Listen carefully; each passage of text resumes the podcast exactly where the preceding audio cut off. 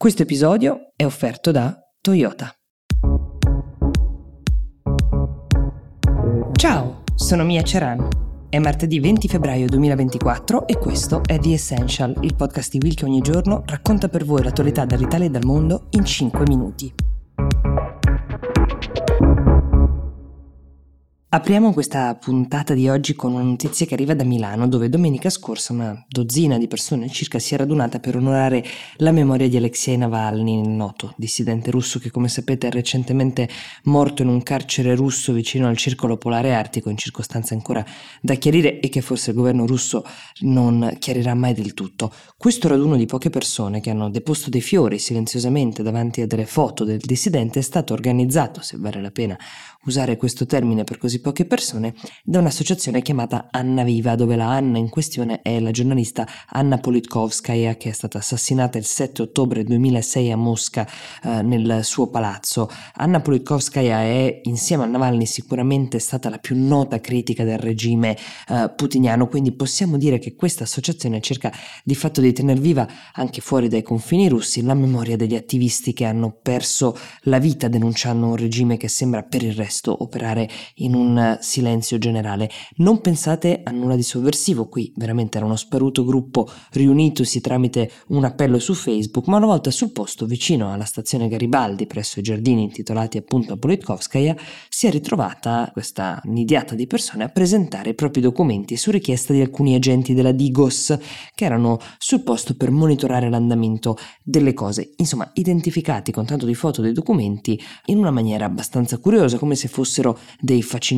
Questa richiesta abbastanza anomala della Digos, visto il contesto, ha guadagnato una certa eco, è rimbalzata sulle pagine di cronaca di diverse testate. Non poche persone hanno temuto che si trattasse di un'azione che ricorda un po' quelle eh, che si usano in paesi in cui la democrazia non è un bene così consolidato. Ecco, nel nostro paese, questo è bene ricordarlo, un agente delle forze dell'ordine ha sempre la facoltà di chiederci documenti, anche senza dare spiegazioni, perché potrebbero esserci dietro questioni di sicurezza che noi non siamo tenuti a conoscere e non identificarsi, rifiutarsi di mostrare i documenti è di fatto resistenza pubblico ufficiale.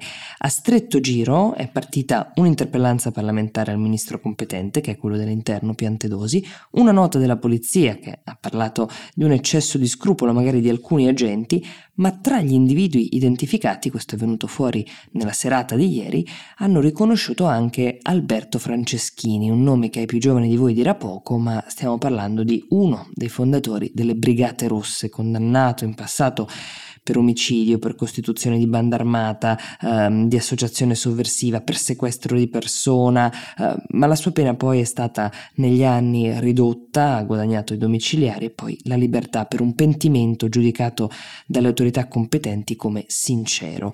Domenica c'era anche lui a commemorare Navalny, come è suo diritto fare, ma sicuramente la sua presenza è stata monitorata in modo speciale. Morale della favola, se ce n'è una, è sintomo di una democrazia sana il fatto che venga sollevato il dubbio su perché dei privati cittadini in una semplice adunata vengano identificati, così come è bene sempre cercare una risposta prima di gridare alla censura o a peggio, e in questo caso la risposta sembra abbastanza chiara. Ogni scelta che facciamo conta, ci definisce, ha un impatto sul mondo che ci circonda. Oggi più che mai dobbiamo trovare la nostra unicità e lasciarci guidare dal coraggio delle nostre scelte. Nuovo Toyota CHR sfida le convenzioni ed esalta il tuo stile. Design inconfondibile e tecnologia intelligente per chi ama distinguersi anche alla guida. In versione full hybrid o plug-in hybrid per una mobilità sempre più sostenibile. A te la scelta. Vieni a scoprire il nuovo Toyota CHR al link in descrizione. E restiamo in tema perché Alexei Navalny è morto da meno di una settimana, dicevo non sappiamo bene come, l'unica versione che conosciamo è quella delle fonti penitenziarie russe, quindi quella di Putin per intenderci, che parlano di un coagulo, di una sorta di ictus, ma i medici di mezzo mondo si interrogano davanti a questa autopsia senza autopsia. Però possiamo già fare un bilancio di quel che questa figura lascia in eredità alla Russia, ma non solo.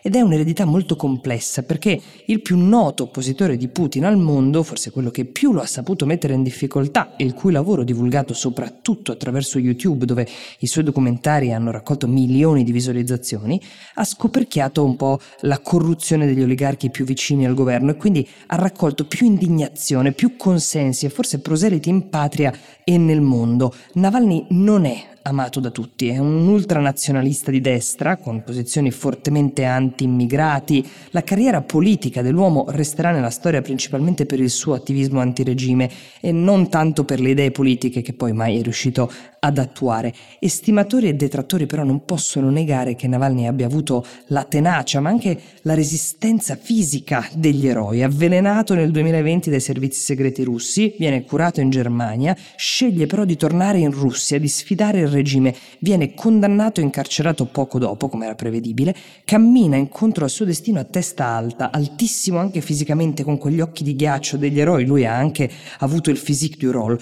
Conta anche questo nel processo che porta a diventare un idolo. Ha una resistenza fisica superiore alla norma. Quando verrà trasferito nel penitenziario di massima sicurezza, nel carcere nel quale poi morirà vicino al circolo polare artico, viene sottoposto ad una serie di soprusi psicologici e fisici come la riduzione dei pasti, già esigui, del sonno, ore prolungate di isolamento forzato che non sarebbero legali in nessun paese civile, ma lui resiste, il corpo già affaticato dall'avvelenamento, da mille prove che il regime gli impone sperando di spezzarlo e invece lui compare sorridente, ironico come sempre si è mostrato davanti agli avvocati, davanti al giudice, fino a due giorni prima della ferale notizia della morte. Ho il conto in banca un po' prosciugato, vostro onore, vede lei se può fare qualcosa, dirà ironico, strappando anche un sorriso al giudice. Sì, perché Navalny ha usato molto la satira anche nella sua vita da professionista di attivista. Se guardate il lavoro che ha fatto, ed è mh, mm, accessibile online, la denuncia denuncia per le megaville dei politici russi, la corruzione degli oligarchi.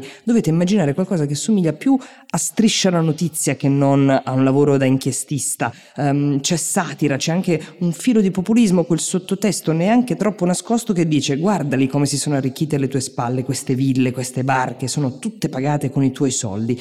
In questo Navalny ha intercettato uno spirito del tempo, l'indignazione facile che conosciamo anche noi, quella che viaggia veloce sui social, l'ha usata per costruire un consenso importante, ma di quel che ha costruito, quel che ha saputo trasmettere al mondo, ovvero che esista qualcuno che sa sfidare il temibile Putin, qualcuno che osa gridare al mondo che il re è nudo, resterà qualcosa? C'è tra i suoi collaboratori un erede di coloro ai quali parlava nel documentario del 2022 quando diceva se mi ammazzano è perché siamo potenti, se mi trovate morto è perché ci temono, non sognatevi neanche per un istante di mollare. Ci sarà qualcuno che seguirà il suo esempio, che continuerà ad essere la spina nel fianco di Putin sempre più incontrastato e i cui nemici politici vengono eliminati uno ad uno? Ecco, questa domanda per ora eh, non ha una risposta. Il movimento che ha creato è molto disgregato perché oltre al suo clamoroso arresto ce ne sono stati centinaia in Russia che hanno indebolito questa rete. Gli altri possibili leader sono tutti all'estero. È difficile immaginare che ce ne sia qualcuno con il suo carisma. Qualcuno però indica sua moglie, Yulia Navalna, che il giorno in cui cui è arrivata la notizia della morte di suo marito, si trovava a Monaco di Baviera per la sessantesima conferenza sulla sicurezza, davanti a lei 50 capi di Stato e 100 ministri. Ho riflettuto a lungo quando è arrivata la notizia su se avrei dovuto tenere fede al mio impegno qui o andare dai miei figli, ha detto, e ho fatto quello che avrebbe fatto Alexei al mio posto, ed ecco perché sono qui davanti a voi. Ecco, forse Yulia Navalna potrebbe avere quello spirito indomito che serve per portare avanti la causa, per far restare accesa la fiammella della testimonianza che esiste un regime che si consolida giorno dopo giorno, sempre più immune anche alle sanzioni dell'Occidente, ma sempre più forte di fronte al silenzio e all'assenza di veri critici. Lei stessa si è detta pronta a raccogliere quell'eredità politica del marito, solo il tempo ovviamente ci dirà se sarà in grado di portare avanti il lavoro che lui ha fatto fin qui affinché non sia stato fatto in vano. The Essential per oggi si ferma qui. Io mi scuso se la puntata era un po' più lunga, ma meritava uh, qualche parola in più. Vi do appuntamento a domani.